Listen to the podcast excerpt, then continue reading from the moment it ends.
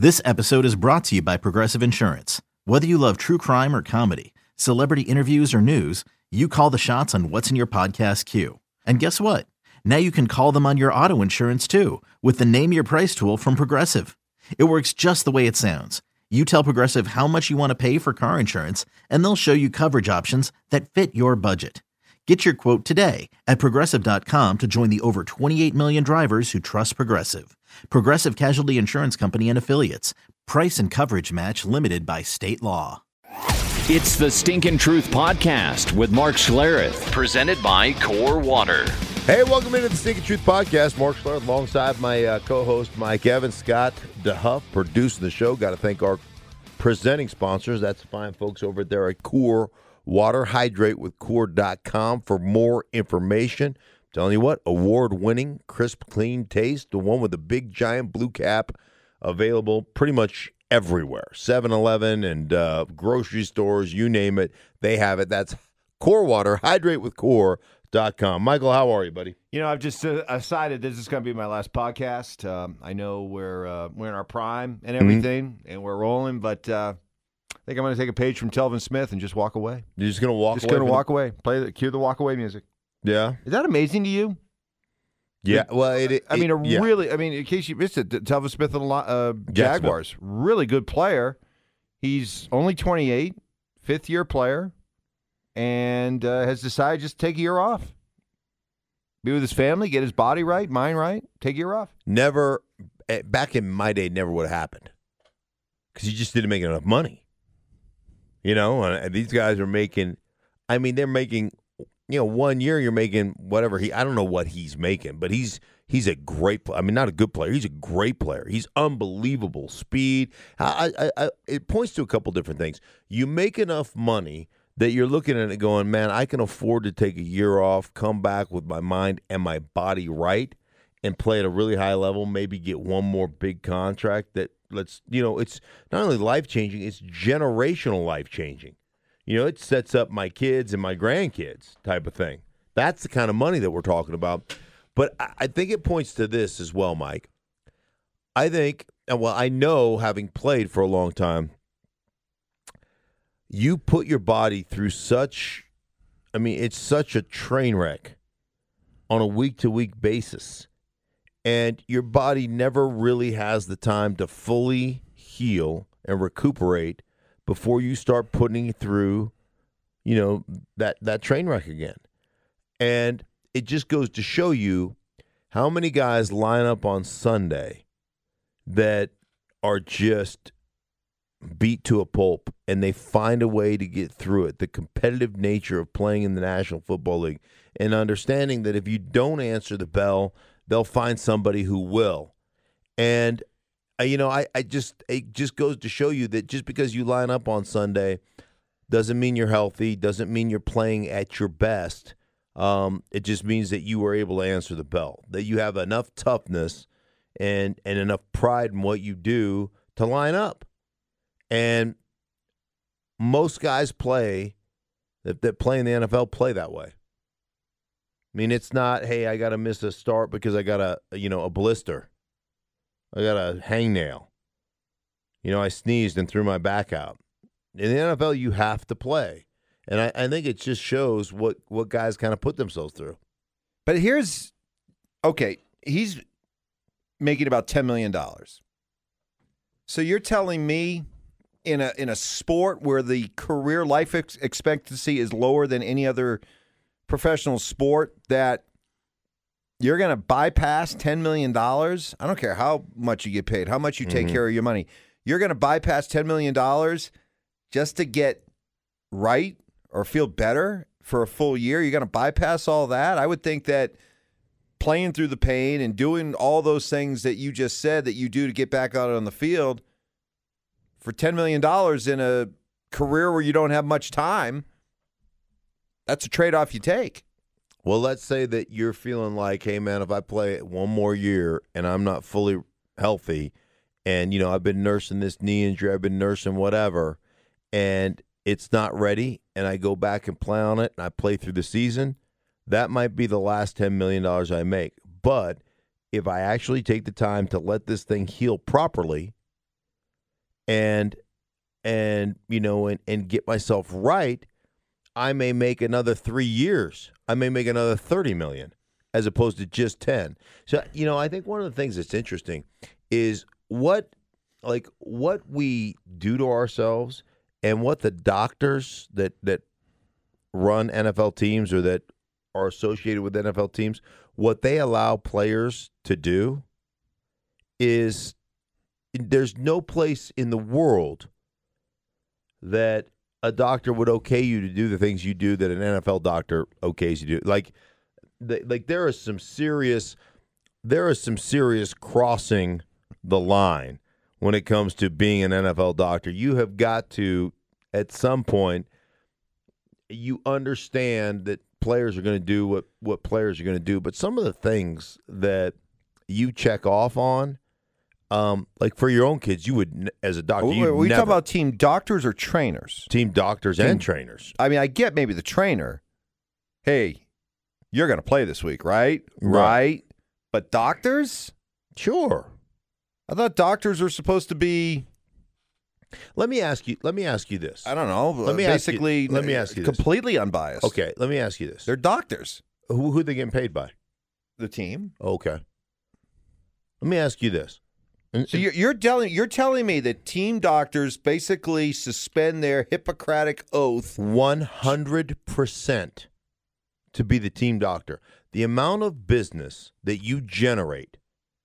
Hell, if you if you get if you're the average Joe, you play in a softball league.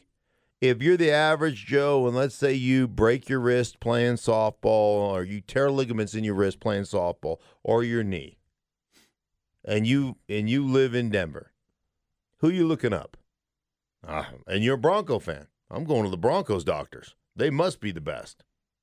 Like the affiliation and the amount of business you generate that that drives your business by billing, being affiliated with that with that team, huge.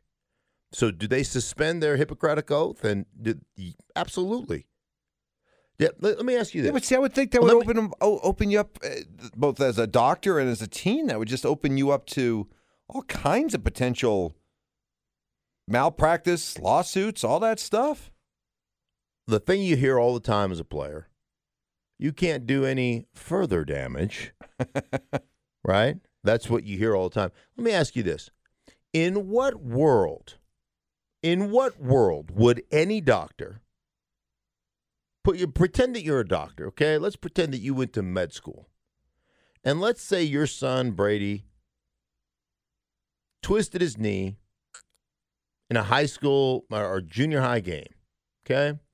and he tore some knee cartilage. And you had to have an operation on that knee on Monday morning.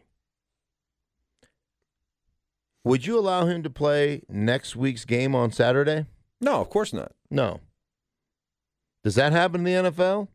Every damn week. You know how many times I've had a surgery on a Monday? I had a surgery on a Sunday night. Sunday night and played Monday night football. The next night. Yeah, but that was your own pain tolerance, responsibility to the team, whatever you want to call it. I, you weren't being. What doctor checks wh- you what out? What doctor was? What doctor checks you out and says, "Yeah, that's fine. Yeah, I know you still have a bunch of morphine and everything else coursing through your veins, and you're probably going to be a little lightheaded during this game. But you know what? You're going to ram your head into other people's heads. It probably is not going to be a problem. What what doctor in the world checks you to do that? Fair point. Fair point. I've had elbow operation on on Monday and played on Sunday. What's their rationale? Again, you can't hurt it anymore. You, That it you- is right not going to do further damage to the joint. No, what you're going to create is degenerative changes that are going to hamper you for the rest Why of your life. Why doesn't the Players Association then demand independent doctors?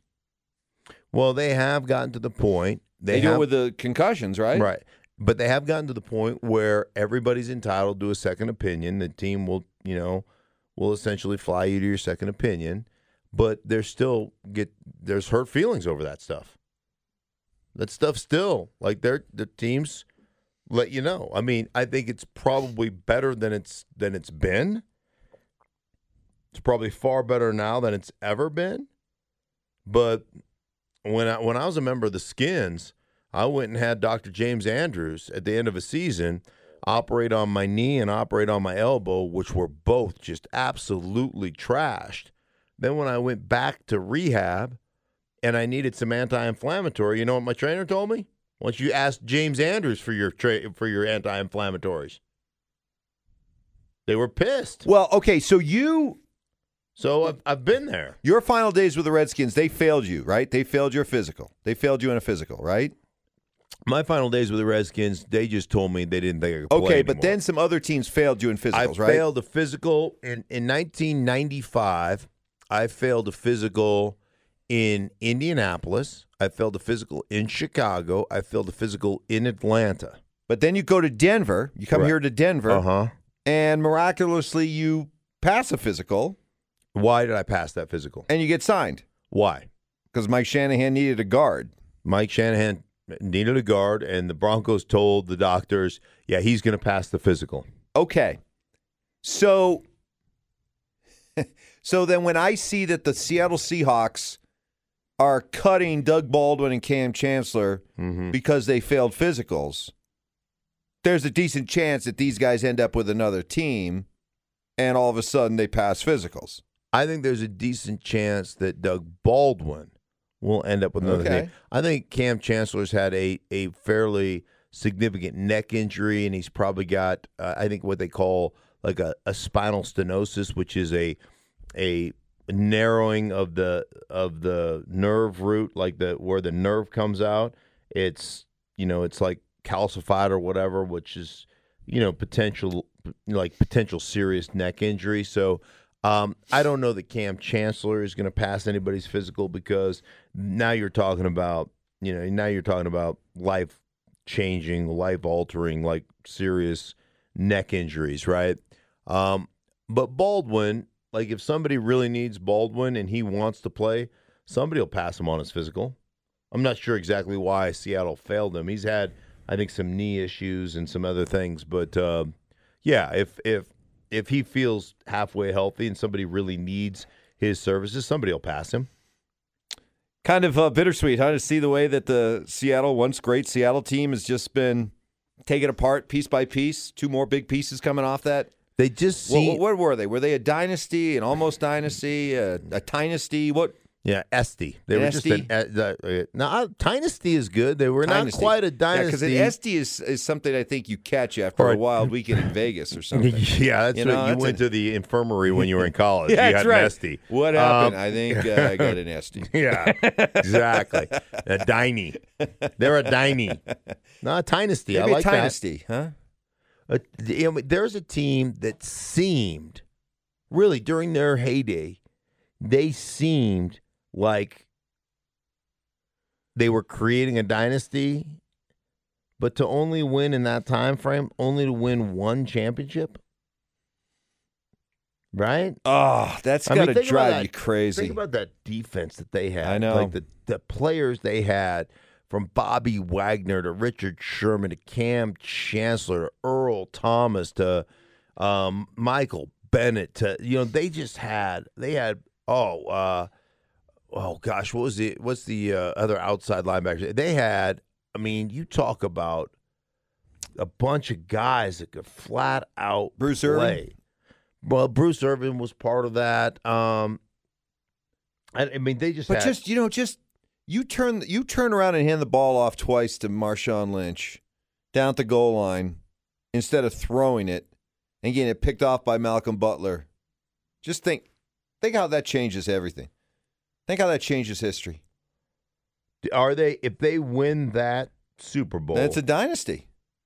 KJ Wright is who I was thinking about. Really good outside linebacker. Um, yeah, if they win the back-to-back Super Bowls, then they're that There, yeah. they're that dynasty. Gosh, one play call. Yeah. I mean, is there any doubt in your mind that if No, they hand the hand ball it- off to Marshawn Lynch, they score, they win? No, there's no doubt in my mind. Oh. Oh, sorry, Seattle fan. That's gotta Stings a little bit. uh, that sucks. stings. I the know you've already lived it, and we're bringing up painful memories. But think about that. Yeah. Just turn around and hand the ball off. Well, it's the New Orleans Saints last year. Yeah. You know the New Orleans Saints that. I mean, you just hand Oh, wait, the minute, ball. wait minute. I thought they got they lost because of a pass interference. Right, non-call. right, I right, thought that's what that was all about. You'd hand the ball that's off. all I hear from there. Saints fan is that they got they they were robbed. You hand the ball off. You eat up clock. You make them call timeouts. You're kicking a field goal with about 30 seconds left. But it, but but but Right. but it was the officials' fault. Yeah. It. That's what all those people boycotting the Super Bowl told me. Yeah. Well, It they're had nothing to do with the Saints. No. Saints were innocent victims in all this. no. They. It was you know, like if you had Sean Payton in a in a- Sarcasm alert. yeah private moment, he'd tell you should have handed the ball off. Now you expect Drew Brees not to throw a bad ball, and Drew Brees is one of the great quarterbacks that's ever played. But you know the bottom line is the bottom line is you eat up clock in that situation, you get that done. By the way, speaking of the Saints, had one of the most one of the coolest This is cool. This is cool. Tell of- tell people what you did life. earlier this week. So the Saints called me up and asked me to come and do some consulting work. And they flew me out the other day and, and put me up in a hotel. They picked me up early in the morning, went over to the facility, and um, we just went piece by piece. First off, kind of gave my philosophical approach to to blocking guys and generating power and creating leverage. You know, because the bottom line is, you know, a lot of teams will tell you, "Hey, you got to stay low here. You know, you got to come off the ball lower or whatever," which is a bunch of crap. That that that doesn't work because you're always going to hit helmet to helmet. I'm six three or four, and you're six three or six four, six five. We're going to hit helmet to helmet. You're not going to be 12 inches lower than I am. You generate you generate leverage from your feet through your hands. Feet, hips, hands, right? That's how you create leverage and how you strike guys. So I went through this kind of base philosophy on foot over ankle over knee over hip, how you generate power and how you come off the ball. Then what we ended up doing is we ended up going through all the stuff that they like to run, all the running plays and philosophical approach to taking off on like wide zone, tight zone, um, front side, back side, three technique, two technique, two eye technique, bubble guard. We went through everything in depth, like every one of them. Three technique. It was a 20 minute conversation about targets, where I want to target the player, like where I want my hat to to to fit up on the player, where I want my hands, how I want my feet to operate, um, how I'm working in combination with my center or in combination with my tackle, um, how I want to enter the second level, what I want to get from the linebacker position, and how I want to attack the linebacker. And we went, I mean, we went through it and we go through each play, you know, wide handoff, wide zone handoff, tight zone handoff, you know, power plays, uh, gap plays, all these different things. And how we then we would watch how they did it, like their film cut ups. We'd watch their film cut ups on like a wide zone handoff. And Were there a lot of differences in the way that you feel it should be done versus how they have been coaching it? Absolutely.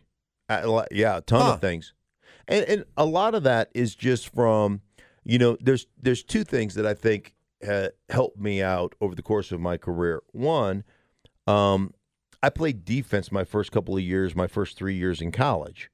So I was a defensive player. So I always, I always kind of philosophically approached blocking guys from an offensive standpoint on what they're trying to defend, what they're trying to defend, or how they're trying to defend you. So the more things I can make look identical that are completely different plays, like the more techniques that I can make look identical. So if I can make if I can make the backside of a cutoff look identical to the front side of a double team, and I get you backside cutoff three or four times, and I've got you fighting across my face. Now all of a sudden, uh, front side, I'm double teaming you using the exact same technique, and you've just played cutoff three times in a row. And so you play it that way. Our ability to just absolutely pummel you because you're playing something different, even though the technique looks the same. You know what I'm saying? So how much crossover can I get in in doing those things? See that as you described that, that I find that interesting as a football fan because I guess I figured that by the time you get to this level, the NFL, how much different ways are there to really coach Well, I offensive line right. play? But what you're telling me is that what we watch on Sunday is there's a lot of diversity across the board as to how these things are being coached and coached well versus being coached poorly. Absolutely, and there's just because you get to the level of of professional coach doesn't mean you're good at it. And there's there's a certain old boys network here where guys, you know, guys have been coaching for a long time, or guys have been hanging with their buddies for a long time that aren't necessarily great coaches or great technicians. Um, so I said there was two things that that really helped me over the course of my career. One was that I had played a lot of defense going into it, so I had a perspective on what the defense was trying to do, um, which helped me kind of develop my own techniques and my own thoughts.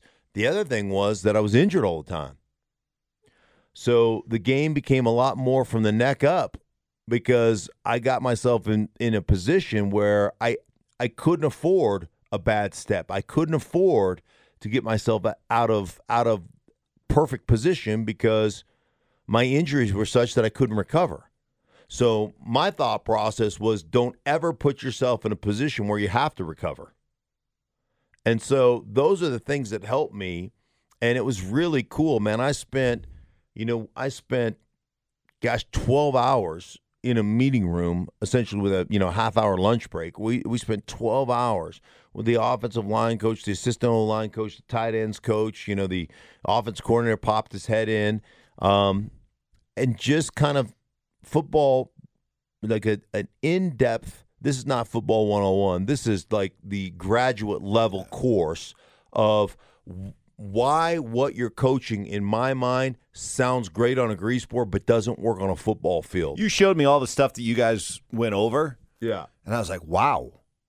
I, I, I honestly I did not realize that offensive line play, being an offensive lineman, your responsibilities were so complex. yeah I mean, it was a lot of lot of ground you guys were covering. A lot of there, stuff. there is no question if you look at, at a group in general just the group the the one group that has more responsibility and is consistently the smartest group of guys in I a professional locker I knew you'd get that in there. right is the offensive line. It's the quarterbacks will will grade higher in you know Wonderlic crap and all that stuff, but the, as a group, there's no there's no higher intelligence level than the guys that play up front because there's so much, you know, there's so much that you're responsible for, and and think about this, Mike, as as a guy shifts from a three technique, which would be on the outside shoulder of, of the offensive tackle, to a two eye technique, which would be on the inside shoulder of a, a off, excuse me, offensive guard. Three technique, outside shoulder, defensive tackle on the outside shoulder of the guard, to a two eye technique, which would be the inside eye or the inside shoulder of the offensive guard.